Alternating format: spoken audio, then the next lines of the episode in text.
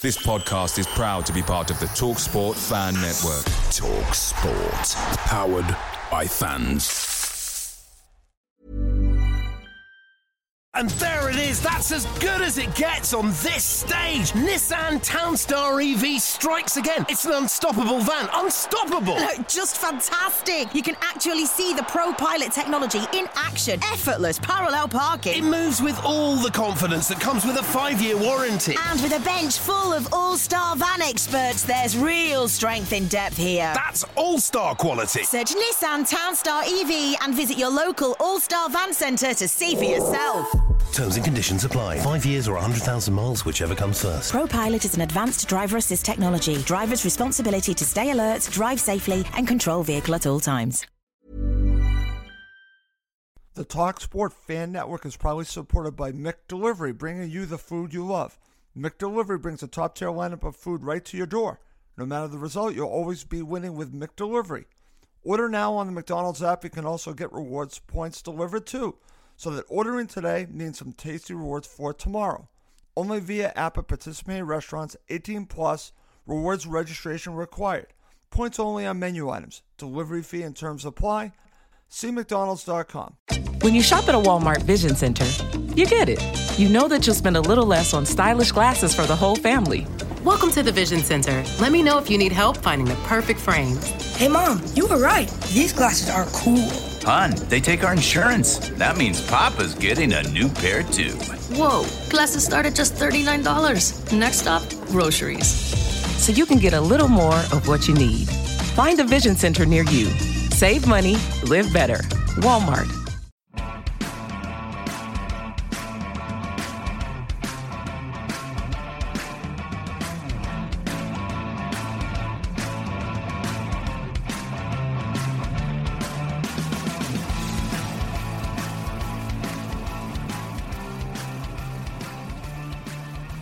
And welcome back to Cottage Talk. I am Russ Goldman. Joining me right now is Emilio Donnell and Craig Coben. And of course, also with us is Max Cohen. In this episode, we are going to focus on Fulham's victory against Stoke City. And we have a lot to talk about in this show. But before I do anything else, Craig, it's been a long time. I'm going to welcome you back to the show. Craig, how you doing? I'm doing great, Russ. Really glad to be back in the UK and back at the cottage. Okay, excellent. Emilio, how you doing, my friend? Very good. You know, very good. Great. Good to see Craig back on. It's been a while since we did. we met up about 18 months ago. If not, I think it was beginning of last year. I think it was before COVID struck. It's good to obviously be on the show with Max as always. And yeah, it's like I said last week. It's always good when we dominate, we win comfortably, and we talk. You know we reflect on all the positives for a change. So it's good to be on tonight. Okay, excellent. Max, how you doing, my friend? Yeah, great. It's a fantastic four here with us tonight. So uh, honored to be among them. Um, and yeah, another Fulham win, four in a row, mm-hmm. clean sheet, 3 0 win, mm-hmm. top of the league. Couldn't be much better uh, end oh. of August. Okay, excellent. All right. Let me start with you, Max. I'm going to ask you ask you right from the just to get your opening thoughts. We we we do this on the show now. Mad Max or Optimus Max? Get us started here. Yeah, I have to be optimistic. I think the Marco Silva revolution is continuing. We're playing attacking football. The first goal against Stoke was just the encapsulation of, of everything I love about Silva ball, which is quick passing, one and two touch. It's not it's not hoofing it, but it's getting the ball up the pitch quickly and scoring goals. And what I loved about Saturday was the front three of Wilson, Deca and Mitrovic combining fantastically. They all scored, they all essentially assisted their others' goals, and they seem to have the understanding. You know, Wilson slotted right back in after a suspension, and I think they can all score at least 15, 20 goals apiece this season. And that's what's so exciting about this team. Okay, excellent. Over to you, Emilio, your opening thoughts. Yeah, you know, dominant victory, you know, dominated from start to finish. You know, Stoke were on a good run of form. You know, we we put the, we we kicked them into touch you know. And to be honest, at times, you know, we, the, the, way we were playing was was delightful. You know, it was just nice one touch movement, players looking fit, looking hungry. The, the, camaraderie between them, you can see there was definitely a good camaraderie between the players. You know that we haven't had that for for a couple seasons now. You can just see just the general body language. I know victories give you that positive energy, that positive body language, but you can clearly see Mitrovic really want, you know, signing an extension to his contract. You, you know, you, know, one of the best players on the pitch on Saturday. You know, you can just see the difference here. You know, what a manager, different style, gives the players more belief. And look, suddenly now we're we're riding high. I know it's early days yet, but you know, we, have got nothing to complain about at the moment. We are. I am a happy Emilio. I'm not an angry one, but maybe angry about the penalty miss again. Is that well? Sort well, we can talk about that. Sort your bloody penalties, Fulham. You know, I don't know who's going to be our natural penalty taker, but other than that, what else have we got to complain about? You know, I thought the keeper is always one where we've been a little bit apprehensive of the first few games, but this was his best game for the club as well since I've seen him play. So overall, nothing to be complaining about. It's you know great victory, and we move on to the, to Blackpool away in a couple of weeks. Okay, let me go back to before I go to Craig because um, I was a little bit impressed with Stoke City, and I, again, I think our quality, as I, as I put in the uh, show name, I, I think played out in the end. We had more quality than them, but they came to Craven Cottage not to just to get a result, but to win. So I want to give the uh, the manager credit. I want to give the players credit. We were just the better side, Emilio, but they took it to us when they had the opportunity. They, they, put a lot of crosses in the box, yeah. and you know, a, again, it's not like there were a ton of nervy moments, but they played with no fear when they came to Craven Cottage.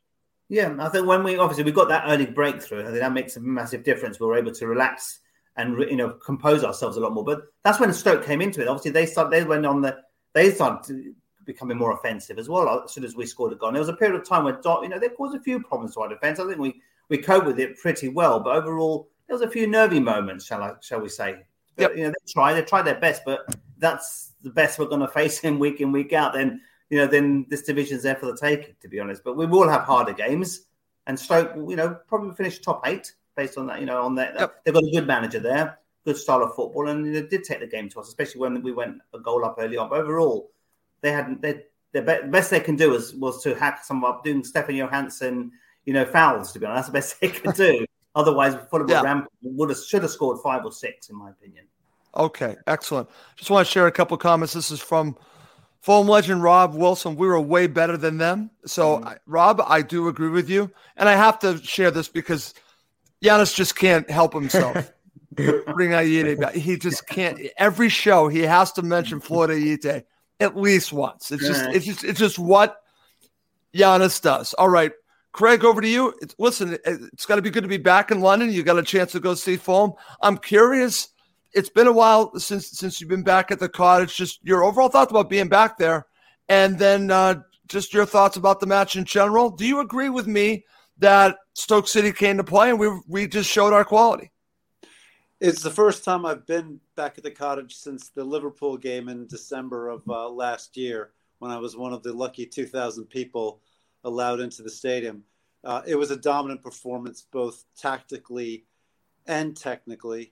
Um, and if anything, it reminded me a bit of the season from 2000 to 2001 when we were, yeah. when it was then called Division One, the equivalent of the of the championship and Luis Boa Morte, who is now uh, one of the assistants to to Marco Silva, was uh, on loan to Fulham and, and, a key part of the a team that yeah. just swept away the division. It really was that dominant of a performance. Did Stoke City come to play? Well, after five minutes, um, they had to play because we scored very quickly, and I thought actually it was a relatively soft goal in the sense we, will talk about it later. But I yep. thought that Harry Wilson had way too much space to build up the play um, and I was a bit surprised that he had had that much space. Um, it did force Stoke City to come at us. They tried to press us, but I don't think they were particularly effective in doing so. Um, and overall, our our quality prevailed. So, look, it was an exciting game to watch. It was really gratifying. It did feel a little bit like the Tigana era, um, wow. which maybe Emilio will remember and and some of well, I'm going to ask Emilio after that if well. he agrees with that. How about your thoughts, Emilio? Do you agree with Craig on that? Yeah, we're starting to see evidence of that. You know, I remember from that from that era 20 years ago where you know we had Hayles, Saha, Boa Morte, Malbranque. You know, we had some quality players coming forward, and you know, we you know to your point, Max. You know, many, uh, those players all went in double figure scoring, and the amount of assists that we created as well. Saha scored what over 30 goals, I think it was.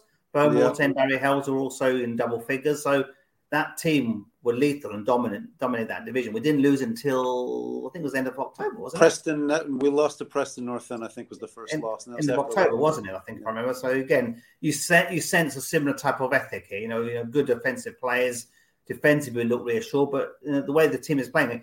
I said at the beginning of the season, I think if we could win 4 3, 3 2, I'm okay with that. But we're keeping clean sheets now and we're scoring goals. It's it's looking pretty formidable, albeit it's only five games in. So let's just take it one step at a time. I know Gordon, if you're watching, you know you, you know what I'm like. I'm tend to be a quite more pragmatic, and I'm not going to get carried away. But overall, it's we've got nothing to complain about. This team is dominant, but let's worry about Blackpool in two weeks' time. That's next game. The the other observation I would make is that our football is a lot less predictable than it has yeah. in the last couple of seasons. Um, you know, we we we we were a, a, you know short passing team, often very conservative in in the way we kept possession.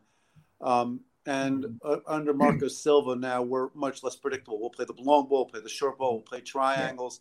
We mix it up a lot more, and I, I do think that uh, Stoke City struggled to cope with the variety uh, of our play. Okay, excellent stuff. All right, um, I'm just going to share this comment because again, I, I, I just have a little scratch I have to itch. I've actually tweeted about this, and Benjamin Bird actually commented on this. Again, this has nothing to do with the match. I, I just want to mention this because there were there, there's been some talk about AEW coming to Craven Cottage, and again, this is going off topic. And then we'll we'll focus on the match. Trust me. And uh, Benjamin Burns said, "Foam flying high." And Tony Khan talked about wrestling at the cottage. Why can't he enjoy the moment? And I think that he can enjoy the moment, but he obviously AEW is something that's very important to him. I just want to mention this real quick, guys. I want to get your thoughts. Here in America, I've seen this happen too many times. I don't want to see AEW come to Craven Cottage because I don't want it to ruin the pitch. I've seen it happen here several times. And I know it's just a an off-topic discussion, but I saw the comment. Emilio, uh, you know, and again, I've actually tweeted out I would rather see Tony have AEW go to QPR or go to Brentford and and ruin their pitches.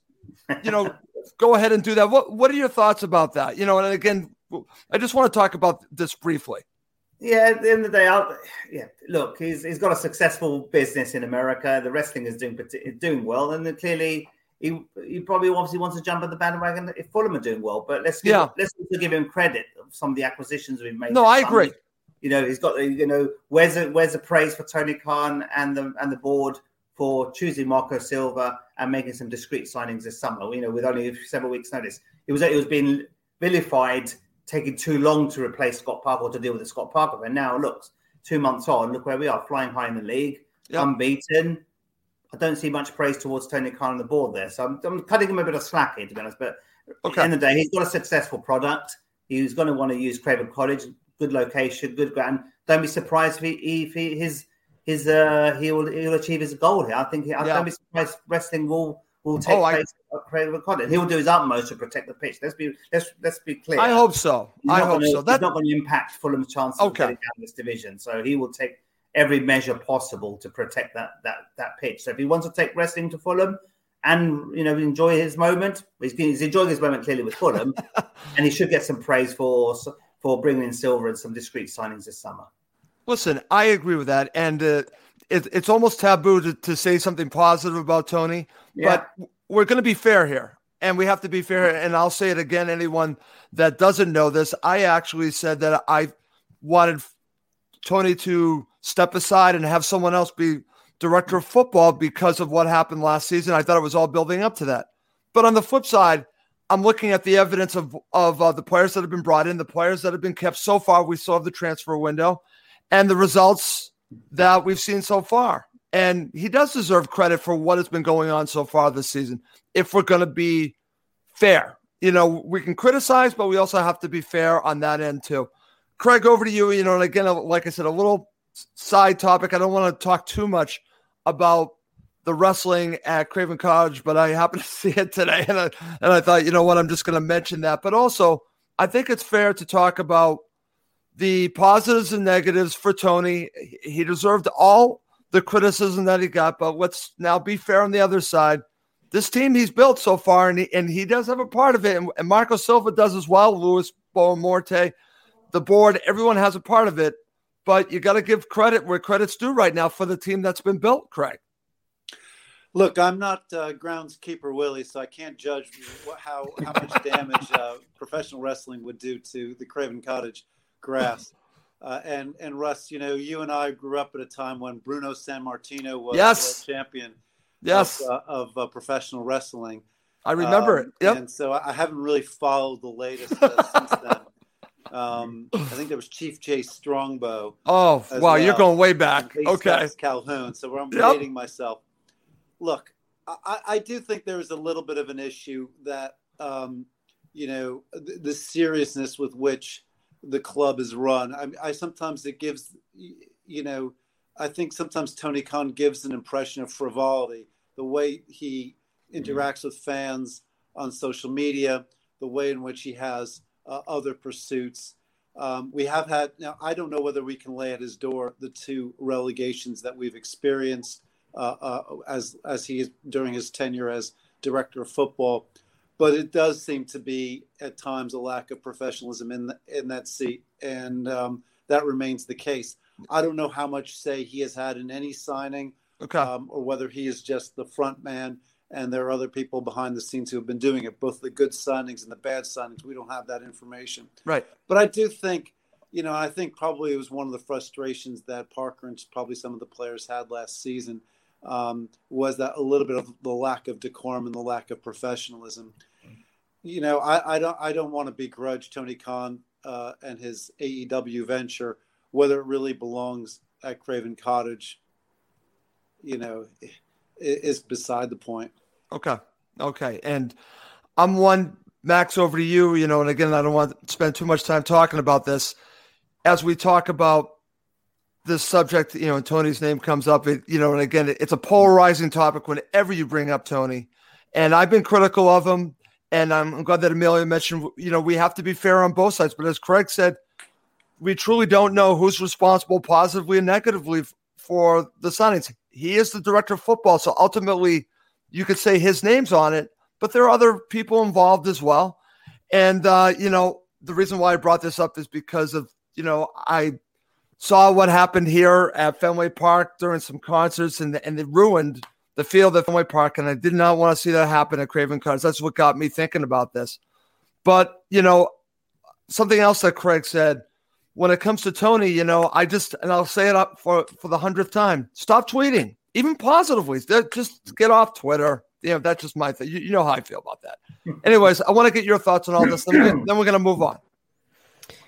Yeah, I think what's been said is is pretty accurate. There seems to have been some lessons learned this summer. You know, Harry Wilson, I think I pointed that transfer as the perfect transfer for a team who wants to stay in the Premier League once they get there. It's a permanent transfer of a top quality player. And that's exactly what we needed the extension of Mitrovic. Yep. I think Tony Khan, it's fair to say, has a good personal connection with Mitro, and that probably played a large part. The appointment of Marco Silva, I think, is more to do with Shahid Khan, because I think that's more of his purview as appointing managers, but I think Tony probably played a role too. It Yeah. hasn't been a terrible summer in terms of the actual business he's done. Right. And the results on the pitch are fantastic. So, of course, we're going to have less uh, negative things to say. I actually hadn't been following the comments about the AEW on the pitch. I hope it doesn't happen, but maybe, you know, what Craig referred to, like the unprofessionalism Yes. of the position. That's just that's Yes. just points. Even if it was in jest, you know, the fact that fans are being concerned about it shows just a lack of decorum, lack of common sense. But you know, I've, I've been here criticizing Tony Khan. I don't have much to say in criticism right now. I'm pleased Okay. with how it's going. And yeah, he's because you again. call it well, you Yeah. call it as you as you see it, Max. That's what we all do here. Yeah. You know, you know, we're fair. You know, I think we're all fair here. That you know, when there's praise to be done, but again, like I've already seen comments. You know, I think we have to give Silva a lot of credit too. But again, who really knows who ultimately is making that decision? Is it a group decision? All we know is that Harry Wilson coming and the players that are, that are here. You know, th- there are a lot of people involved that uh that have a say in it and and, and that are involved in it. So, anyways, um, any final thoughts before we move on from that, Max? Yeah, I think we're still seeing some of the failures of past transfer windows haunting us. You know, we still have Anguissa on the books, and we're going to sell him. It looks like for around you know twenty million pounds Yep. in that region. We're going to lose that amount of money on him. We're not going to recoup any of the that that 35 million we spent on him. We have Seri, who again was supposed to be uh, a great player for us in the Premier League, only really featuring as a above average championship player. We still have Knockaert on the books. You know, we sold Kamara, I think, for a loss. Uh, Cavaleiro, you know, he's been playing better, but again, we spent, you know, in the region of 10 to 15 million pounds on him. Still some remnants of the kind of failed transfer policies in the squad. So just because this summer has been good doesn't mean that the past failures are suddenly mm. you know, wipe, wipe clear. Okay, excellent. All right. Craig, over to you. And uh, I've done this on several shows with you. Turning point of the match where do you see this match turn? And, again, there could be several places, but where do you see where Fulham really got hold of this match? Was it the first goal? Was it the second goal at the beginning of the second half where they really turned the screws on? Or ultimately, was it that third goal? Or was it somewhere in between? Where do you see the turning point of the match for you? I think it was the first goal. And almost after Fulham scored the first goal, it felt to me that the outcome wasn't in serious doubt okay. even though it took some time for Fulham to score the second goal. Um, the, it was scored fairly easily. I think Robinson picks out Wilson, who links up with uh, Decordova-Reid, crosses it to Mitrovic, who had a lot of space for a beautiful touchback to to Wilson to score the goal. Um, it was actually a real, I think, a relatively soft and easy goal. It looked great, but the players had quite a lot of space. And at that juncture, Stoke then had to come out and play. I mean, they had set themselves up in a, you know, three-five-two Stoke probably to to shut down Fulham, and um, you know, all of a sudden they would now have to come out and play, and that left uh, that left a lot of space open for Fulham for the rest of the match. That for me was the turning point. Okay, how about you, Max? Do you agree with Craig, or do you point somewhere else in the match? No, it has to be five minutes in. We haven't been behind all season. It's a mm-hmm. remarkable stat. Yeah. Um, and I think we've only been, you know, conceded the goal in the Borough match when it was level. You know, like we, we haven't faced any real opposition, which yeah. is remarkable. And that goes to show it's the early goals and the early pressure we're putting on teams, which is our success. You know, I tweeted this um, in the match. I think we scored four goals within the first 10 minutes across this season. And that's kind of unthinkable to remember where we were under Parker, where it would often come late and the first half would almost be wasted just kind of feeling out the other team, getting to grips, grips of the match. Whereas under Silva, we're starting the front foot and getting those early goals. And once we go ahead, there's no looking back. So right. it was that Wilson goal, which I think sealed it because that doesn't look like teams are going to get back in the match against us. Okay, excellent. How about you, Emilio? Do you agree with the guys or do you point to something else? You know, this is very early on in the match. It set the tone. Yeah, if anything, it's the turning point of the match is when the referee blew the whistle to start the game. Because we were literally on the front foot, straight from the off, to be honest. And it was only a matter of time before we scored that goal. You know, okay. Robinson had a lot of space. As, you know, he's getting better and better game after you know, game by game. We just thought that Mitrovic hungry, in the thick of it. You know, all the players attacking in numbers. For me, as soon as the referee blew the blew the whistle to start the game, that was it. Fulham on the front foot. It was only going to be a matter of time before we scored an early goal. So yeah, yeah clearly getting that first goal, you know, set the nerve, you know, ease the nerves. I think there's always a little bit of apprehension. You know, I was, I was messaging a few people at half time thinking, well, so much dominance, yet you're only one goal ahead. Anything could happen. So second half, I was a little bit anxious going that second half. We didn't want to repeat a Middlesbrough again. You know, these guys right. coming in and nicking a point. You know, having done very little in the game, and you know, getting that second goal. Probably, I'd probably say more that's either the you know the whistle being blown at the beginning of the game was a turning point, or turning this that second goal that just re- that reassured us. And then, to be honest, the floodgates could have opened and we should have scored more than the three that we did. But overall, it's either the second goal or the whistle being blown right at the front at the start of the game. Wow. I like that, Emilio. That's very good. Okay, guys, let's now talk about something that I actually watched after the, the match ends on the live stream. Sean Davis, Gentleman Jim, and Jamie were having an interview with Harry Wilson, which was great. But Sean Davis said something very interesting that now I want to focus on because it actually gets backed up by comments from the phone manager, Marco Silva. Because we always focus on the play with the ball. Well, how about the play without the ball?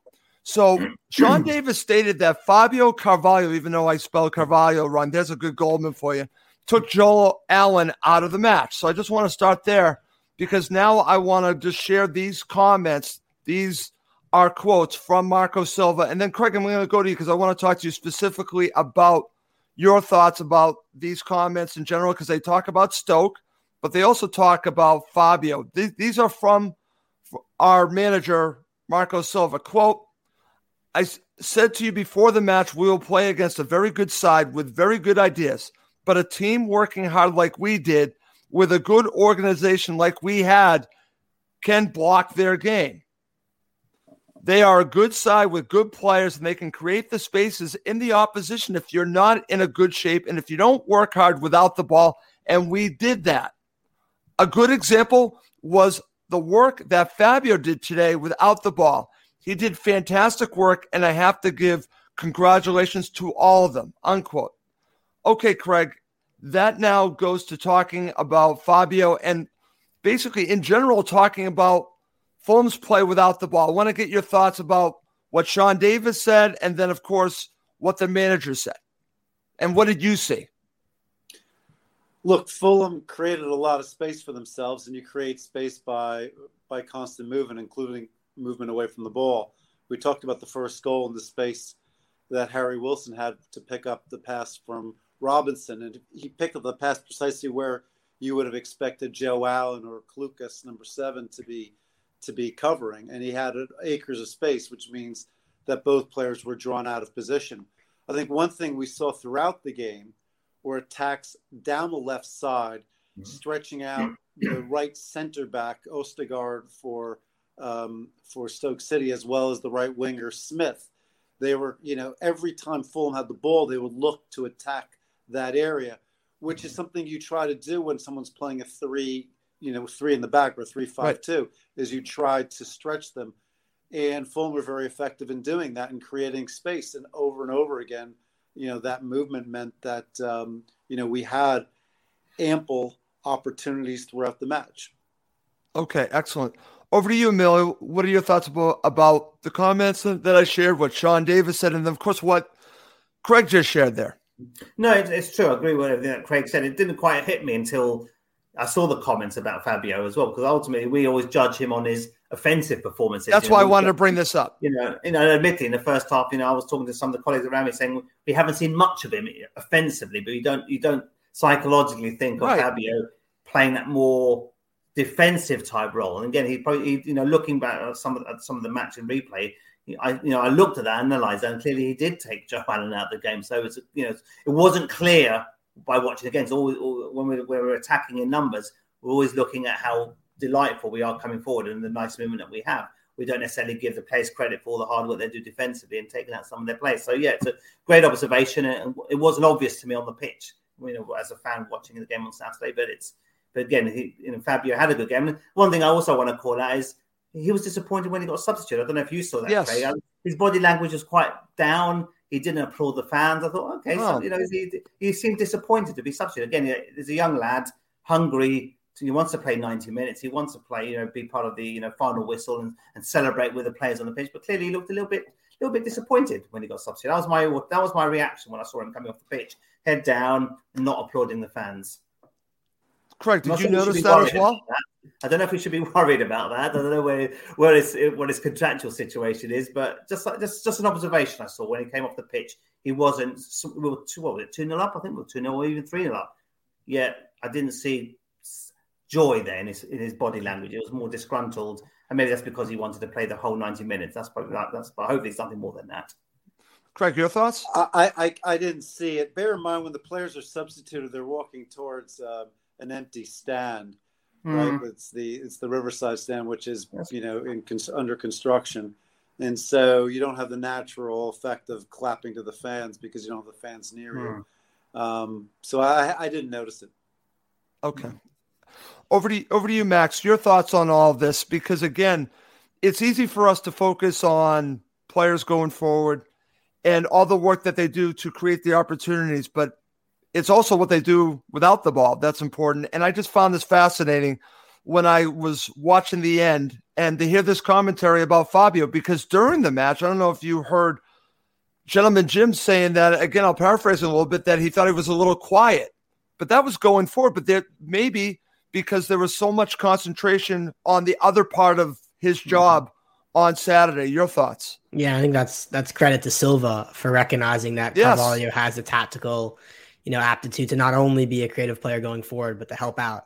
off. Exactly. So I honestly, I honestly didn't notice much of him in terms of defensive standpoint, but when you bring up the fact that Joe Allen, you know, Well, how- how often Wales did you see Joe Allen in Yeah, this I, I didn't even know he's playing. You know, of course, he, he shaved his beard and his long hair, so he looked a bit different. But he was anonymous. Same really goes for Clucas. Yes. The most effective players for Stoke were the wing backs, Tommy Smith. Uh, and then one of the there's- center backs. Yeah. Yeah. Yeah. So I think that really says it all about how well we played. But I do think it has to say about the quality of the championship. You know, Stoke were level with us on 10 points at the start of the match. you, you know, one of the best teams in the division up to when we played them. Right. And yeah, they're all right, but we're just head and shoulders above them in terms of how we controlled the match, the quality of our players. This championship feels different than past campaigns we've been in. When at the stage of the season, of course, we weren't top of the league, and we were having a really hard time of it. But it almost seems I don't want to say a weaker division this year because I don't want to tempt fate. But you don't really have the big names. You have West Brom in there, and you have you know Bournemouth might be all right. I don't see a lot of teams who can challenge us for automatic promotion. You know, in the past we've had the likes of Leeds who have been head and shoulders above us. Um, you know, we were championship when Burnley were really dominant. I don't see an equivalent team other than maybe West Brom this year. Okay. Now, look, sorry, just as Russ, I've seen a comment from Rick Kay. He did a great interception, nearly scored from a solo run. Yeah, my- that was one good offensive run. I don't know if you also saw when he tried. I don't know if it was he tried to lob the keeper in the second half. Did you see that, Craig? Yeah. Yeah, Didn't come yeah, off. It was a yeah. bit, bit Yes. ambitious there, but you know, give him his dues. We, we, we, I think we were 2 0 up at the time, but he, that's the confidence of a young lad. You know, trying to from from almost the halfway line, trying to lob the keeper. Yeah, and then Okay. Mitrovic was quite annoyed when Carvalho didn't pass him at the end of that Yeah. long run, which is funny. But they all seemed to having a really good kind of banter amongst them. I saw after one of the goals, Carvalho when Mitrovic missed and Deco never tapped in, Carvalho was giving him stick for not scoring and saying, you know, I'm still a top scorer, or whatever. Okay, great stuff. Great stuff, guys. All right, let's start before the match began, an hour before. Max, I'll give you the honors. Starting 11, what were your thoughts? Yeah, so Wilson came in, uh, which I thought was a good call. Um, and then you also had Decordova-Reid play in the his preferred winger position. And of course, we, we haven't even mentioned Denis Adoy. Yeah. No. Uh, played the 90 minutes, uh, which is great to see him back out there. Real Denny servant- Adois. Yeah, Denny Adois. Yeah. a re- a real servant uh, of the club. So it's a really good feel good factor. And then, of course, Reem started after that really nasty fall against Hull. Thankfully, didn't look like he missed a trick at all. So good Uh, news I- all around. Totally agree. Craig, over to you. I always like you saying Denis Adois. So uh, Denis I'm sure. You, I'm sure. Sure, you have some thoughts on the starting eleven. Um, look, uh, I, it was, you know, a little bit. I think the key issue is in the right back because we we have injuries there, and so we did have to start Denis Adois or Denis Adoy, as you say, um, and he actually had a, quite a good game. It was interesting that that our uh, midfield would be anchored, you know, by Onomah and Seri, um, uh, and uh, I, you know, I thought that was quite a striking combination, but it, it appeared to work actually fairly well. And I Yeah. think uh, I actually think they both had had very very solid games, um, and that is one of the reasons why up front they were able to create so much and combine so well is because actually the two midfielders protecting the back four um, um, were, were so solid. Um, but uh, no, I, I didn't really have any. I it didn't strike me as, as hugely surprising the the the, the first eleven. Um, you know, it was forced a little bit by injuries, but other than that, I think it was more or less what I had expected. Okay. We talked about this on, on a prior show, but I'll just go to you before I go to Emilio. The emergence of Seri. Has this surprised you? And how much do we give credit to Seri? And how much do we give credit to Silva, to Boa Morte, to the staff to getting the most out of this player? Craig. I think I think Seri is a Premiership player. He's a Ligue 1 player, and he's now playing in the Championship, and so he looks a lot better. Um, and I, I do think that the difference in quality makes a big difference in the way in which his performance are his performances are perceived. He was a good player for us in, in our first season in the Premiership, but sometimes he was outmatched. Especially, I mean, most famously when he gave the ball away in the early minutes of the match, Oh. of the away match at Manchester City, and it showed a certain naivety. It went down he- from there. You know, the quickness of the players that Manchester City have.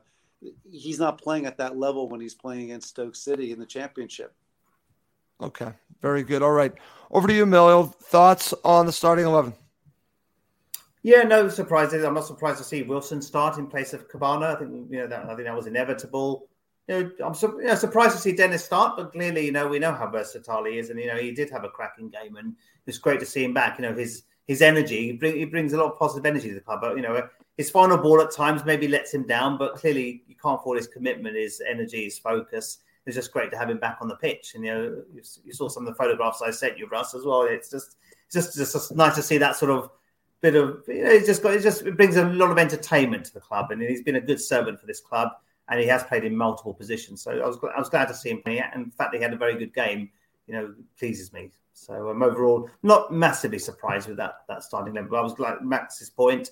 Glad to see Tim Ream come back from injury, and even Carvalho. You know, we questioned Carvalho's injury from the weekend before last. Clearly, he you know that didn't impact him either. So No. Tete not being around what for at least six to eight weeks, we believe it's uh you know I think we've got we've got enough, but that's not the most dangerous position. I think there's other positions I'd be more concerned about if we had an injury. I think in, do we need to go and get a replacement of Tete? I'm not sure we do. To be honest, I think I'd rather invest in other areas of the pitch if we need to, rather than in that in that fullback position.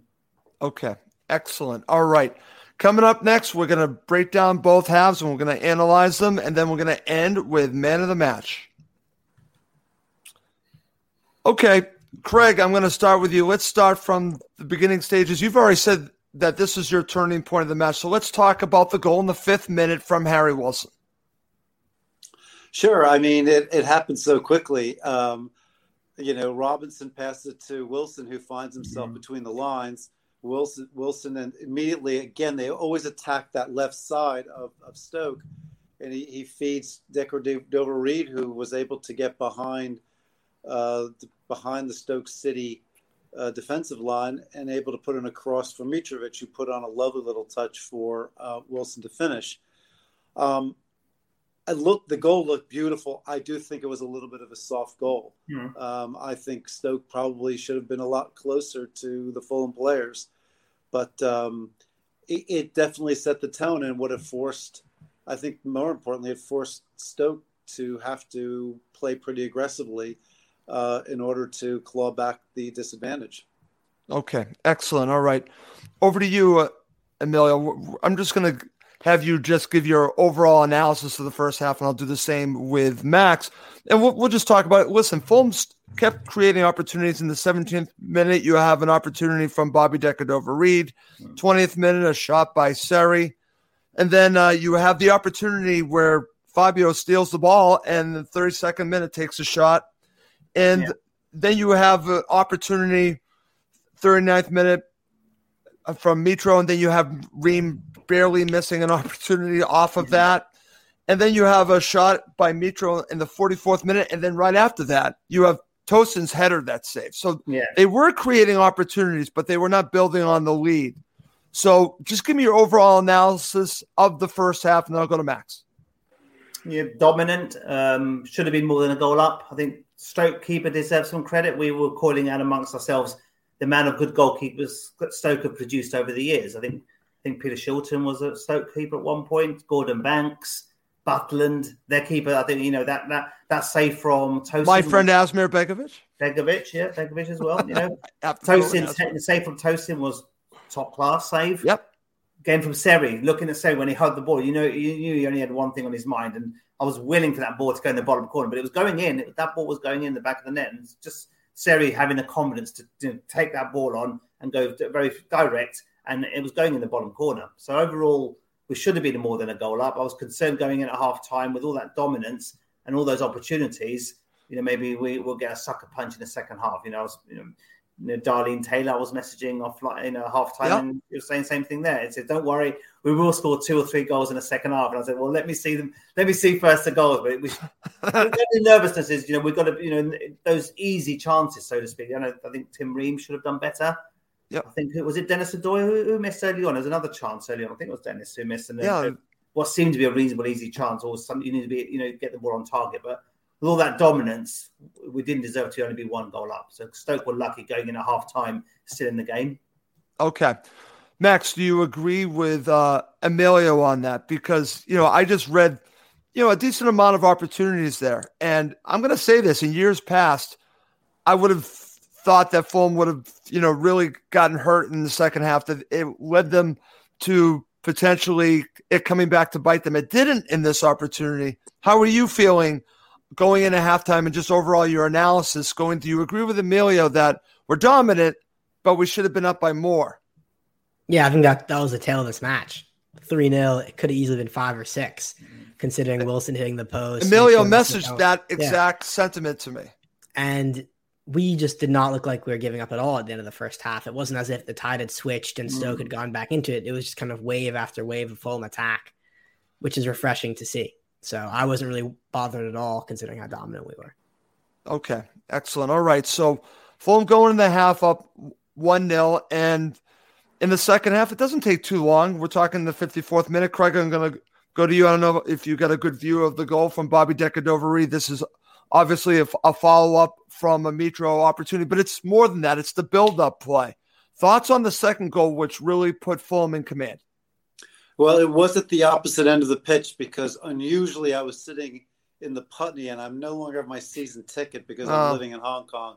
So I had to uh, go with a friend who sits, unfortunately, in the Putney end where I'm not always so familiar.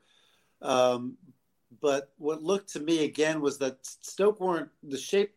Stoke were a bit out of shape, out of their proper shape, because they were trying to press forward. Uh, there was a long ball, I think by Noma. I'm not sure to to to Decordova-Reid, who then cut inside and gave it and fed Mitrovic, whose shot was saved, and and Decordova-Reid scored on the rebound.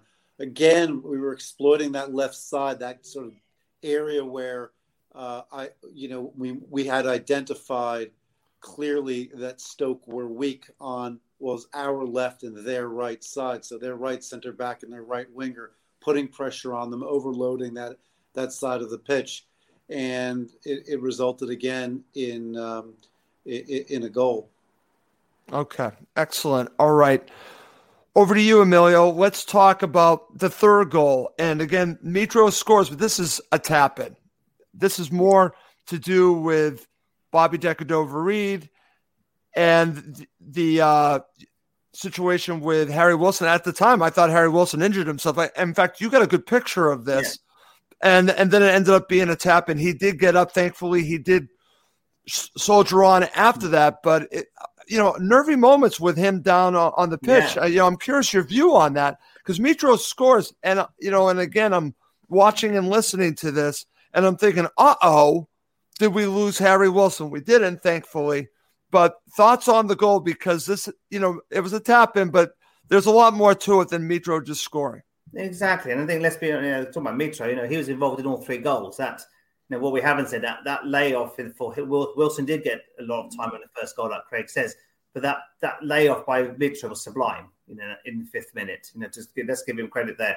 Second goal, Mitrovic maybe should have done better. Maybe Fabio was fair to call him out there. Maybe, me but again, Mitrovic, the way he cut in, cut in from the defender to give himself the chance to score on goal. And you know, yes, he, I think he should have buried that, but clearly, you know, we we were attacking in numbers. So clearly, there's going to be a loose ball. We've got we've got numbers there. It's not like Scott Parker where you can count on you know one person if you're lucky in the, in the whole penalty area, let alone three or four players. And then the third goal, it was a good link up play between um, Bobby Decordova-Reid, I think it was, with Harry Wilson. I thought Wilson done well to get the ball back in. He he he put himself in there. You know, again, I think he a short man against a big defender. I thought he actually done well to get get the ball and laid in, into Mitrovic, and that's probably where he got the maybe some injury there, or maybe got maybe a slight collision there. But give Wilson some credit because he actually got himself stuck in for the cause, two 0 up. Not in, not in. We're not in any form of trouble, but he got himself stuck in there laid the ball on to Mitrovic, who, who, who, did what he does best, and just taps in from from from a few yards out. But overall, Mitrovic was involved in all three goals. To be honest, I'm thinking, you know, this is a player that, you know, he's he's he's, he's obviously grateful for being given the extension, but he loves his club, and now we're playing to his strengths. You know, it's you know.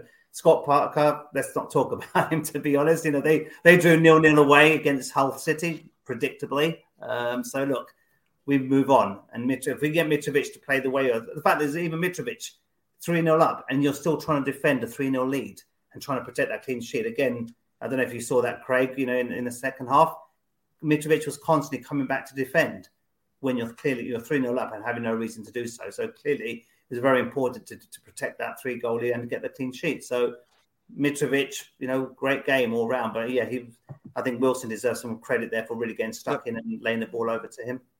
Absolutely. And I forgot to mention Harry Wilson hit the post too. Yeah. So there Should've could have been another goal. Should have scored.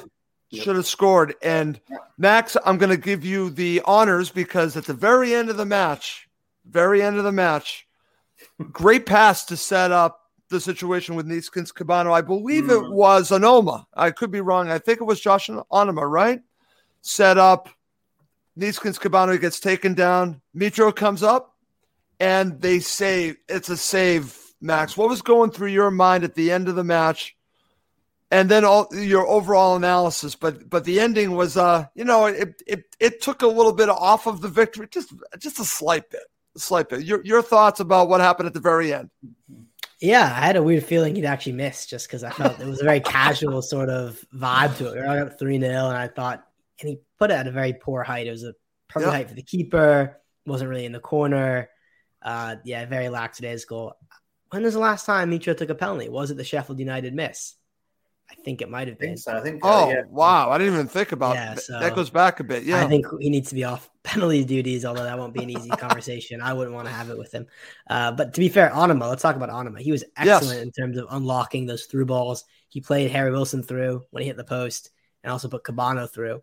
Mm. Love seeing Kebano race onto that on as a sub, wants to prove a point. Really impressive effort there. It was a shame Okay. we missed, but again, the expected goals tally, I seen this all over I, Twitter. I saw that. was the highest we've ever been since they started recording them, you know, five or six seasons ago. Yeah. Something like 4.3. And I'm not a big um, expected goals person because I care about goals in the back of the net. Um, but it does have to be said that we are creating a lot more high quality chances uh, than in past years. And that's impressive. Okay, excellent. Craig, over to you. Just your analysis of the second half. And while we're talking about this, and uh, I'm just going to ask you, anyways. You know, you're back at Craven Cottage. What did you make of the atmosphere? And I haven't had a chance to ask you your thoughts on, on the new stand coming together. What What are your thoughts about that? Um, the new stand looks brilliant. Um, It's huge. It's enormous. The one downside is I, when I was walking down Greswell Street, you seeing you know used to be you'd only see the the facade of the um, of the Johnny Haynes stand. Instead, now you see behind Yeah. the facade this enormous structure. And there was, I'll, I'll admit, there was a little bit of disappointment because you know we're no longer the little club that could. um, you know, we've got this big hulking stand behind it, so it did take away some of the intimacy of walking down Mhm. Finlay Street or walking down Greswell Street to the cottage. But overall, it looks great. Um, it'll be a fantastic. I, I think it'll be a fantastic community amenity, uh, and I can't wait to go in and check out um, and check it out myself. As for the atmosphere, uh, again, I wasn't sitting where I mean. Normally, I would be in the Hammersmith end, and the last few seasons I've been way up. So I've been in row QQ, so where we effectively stand, and you get a lot of noise. Being in the in the Putney end, the noise I heard were mostly from Stoke supporters who at first were fairly vocal, and then they kind of quieted down once they went behind one 0 with the you know the a little bit of banter, a little bit of abuse, which is always enjoyable in that environment. Um, but uh, it was a slightly uh, tepid atmosphere, at least at the Okay. at, at the at the Putney end. But maybe that's just the way I roll. Okay. okay.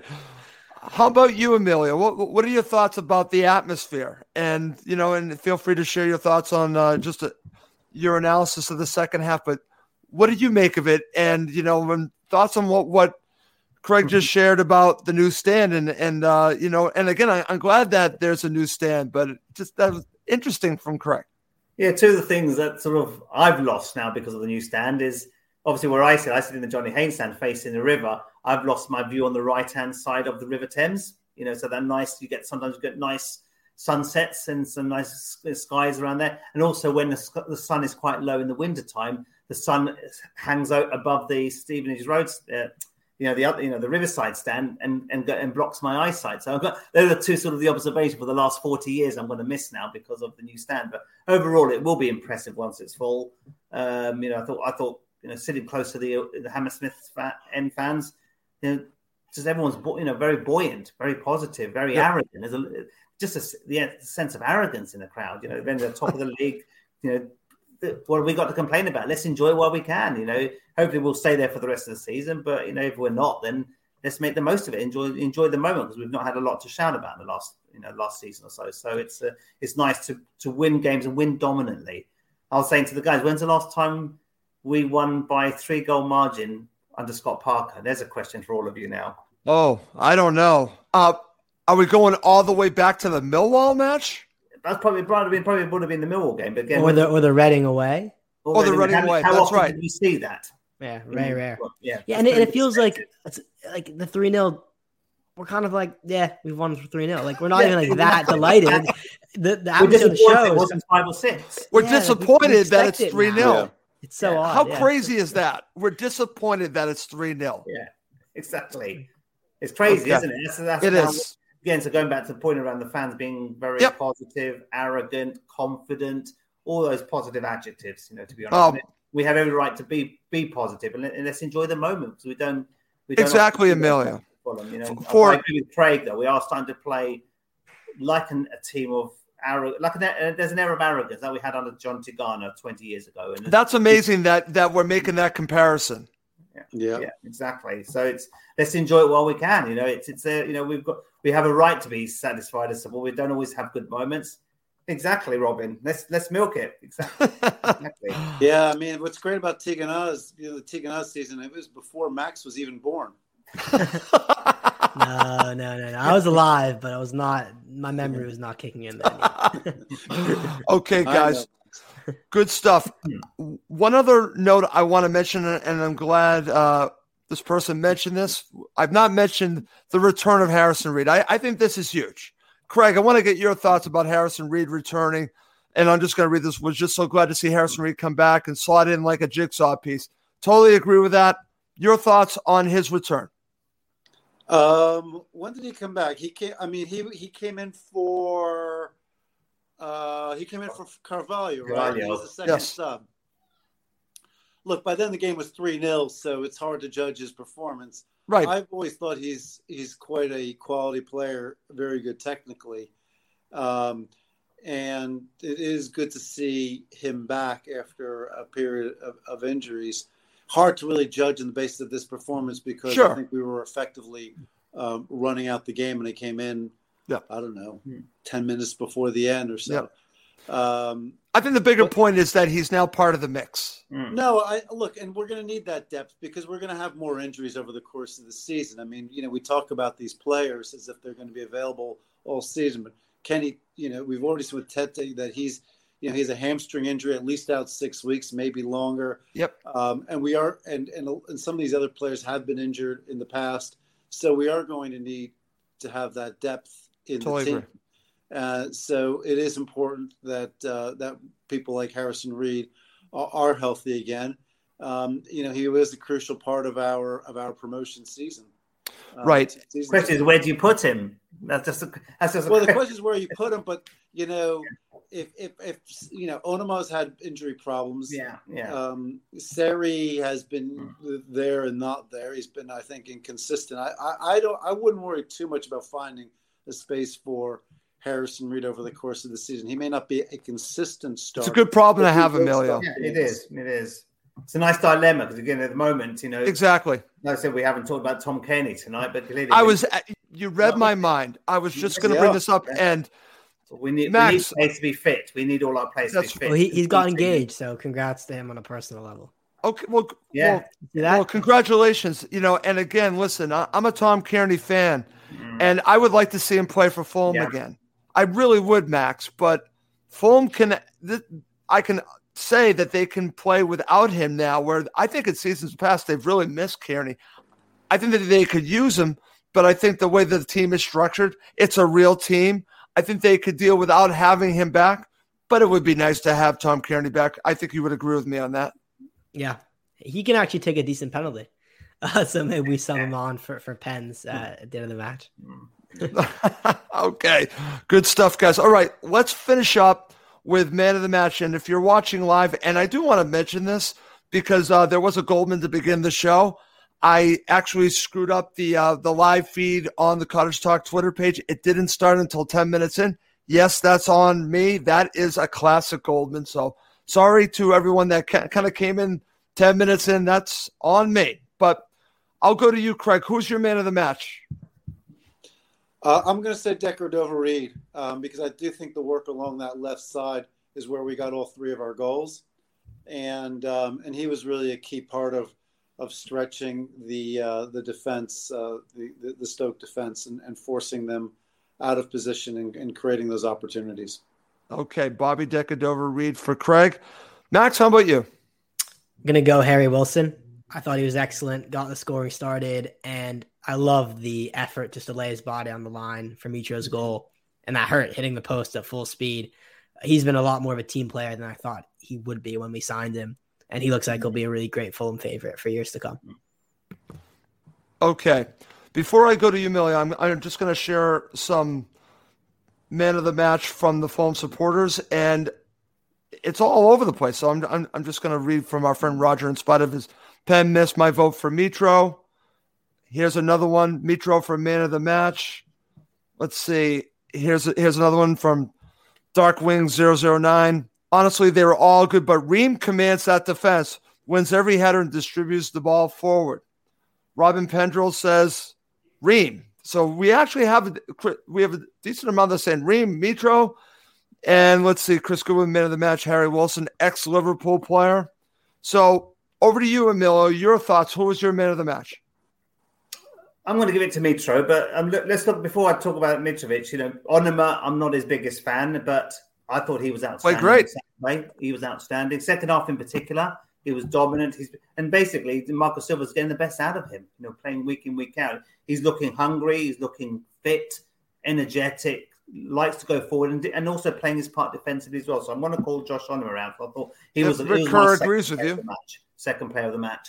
I thought uh, Wilson done well. I don't think he does enough for defensively for me. So if you want to look at the balance of play involved in the goals, but then I look at Mitrovic involved in all three goals, Okay. his work rate defensively, as I called out earlier, was second to none. 2 0 up, 3 0 up. Mitrovic still trying to go and go in defensive to, to to protect his defense and trying to keep that clean sheet. I didn't see Wilson do enough of that defensively. A bit sometimes a bit too casual for me at times defensively, and that's been a criticism from Liverpool fans that he, he's Yep. good going forward, will get a lot of goals, but will he go back and work hard defensively? That's just just a slight slight concern from my part. But for me, Mitrovic, you know, first goal sublime touch to Wilson. Second goal should have done better, but the way he cut in and had the confidence to do that, great. Tapped to the third goal, and the fact he had the confidence to take the penalty, even Yep. though he's maybe obviously he's got a poor record at penalties. I know maybe we're, three 0 up, maybe that's the reason why. But clearly, we need to address that. That's a, that's a concern we need to address. Who's going to be our, our resident pe- penalty taker this season? But the fact that he still had the confidence to pick that ball up and take it, that's that shows Mitrovic is getting back to the best that we want to see him in, in this division. So great. Thanks for signing the contract extension Yep. and more of that week in, week out, please. But for me, Mitrovic was my man of the match. Okay.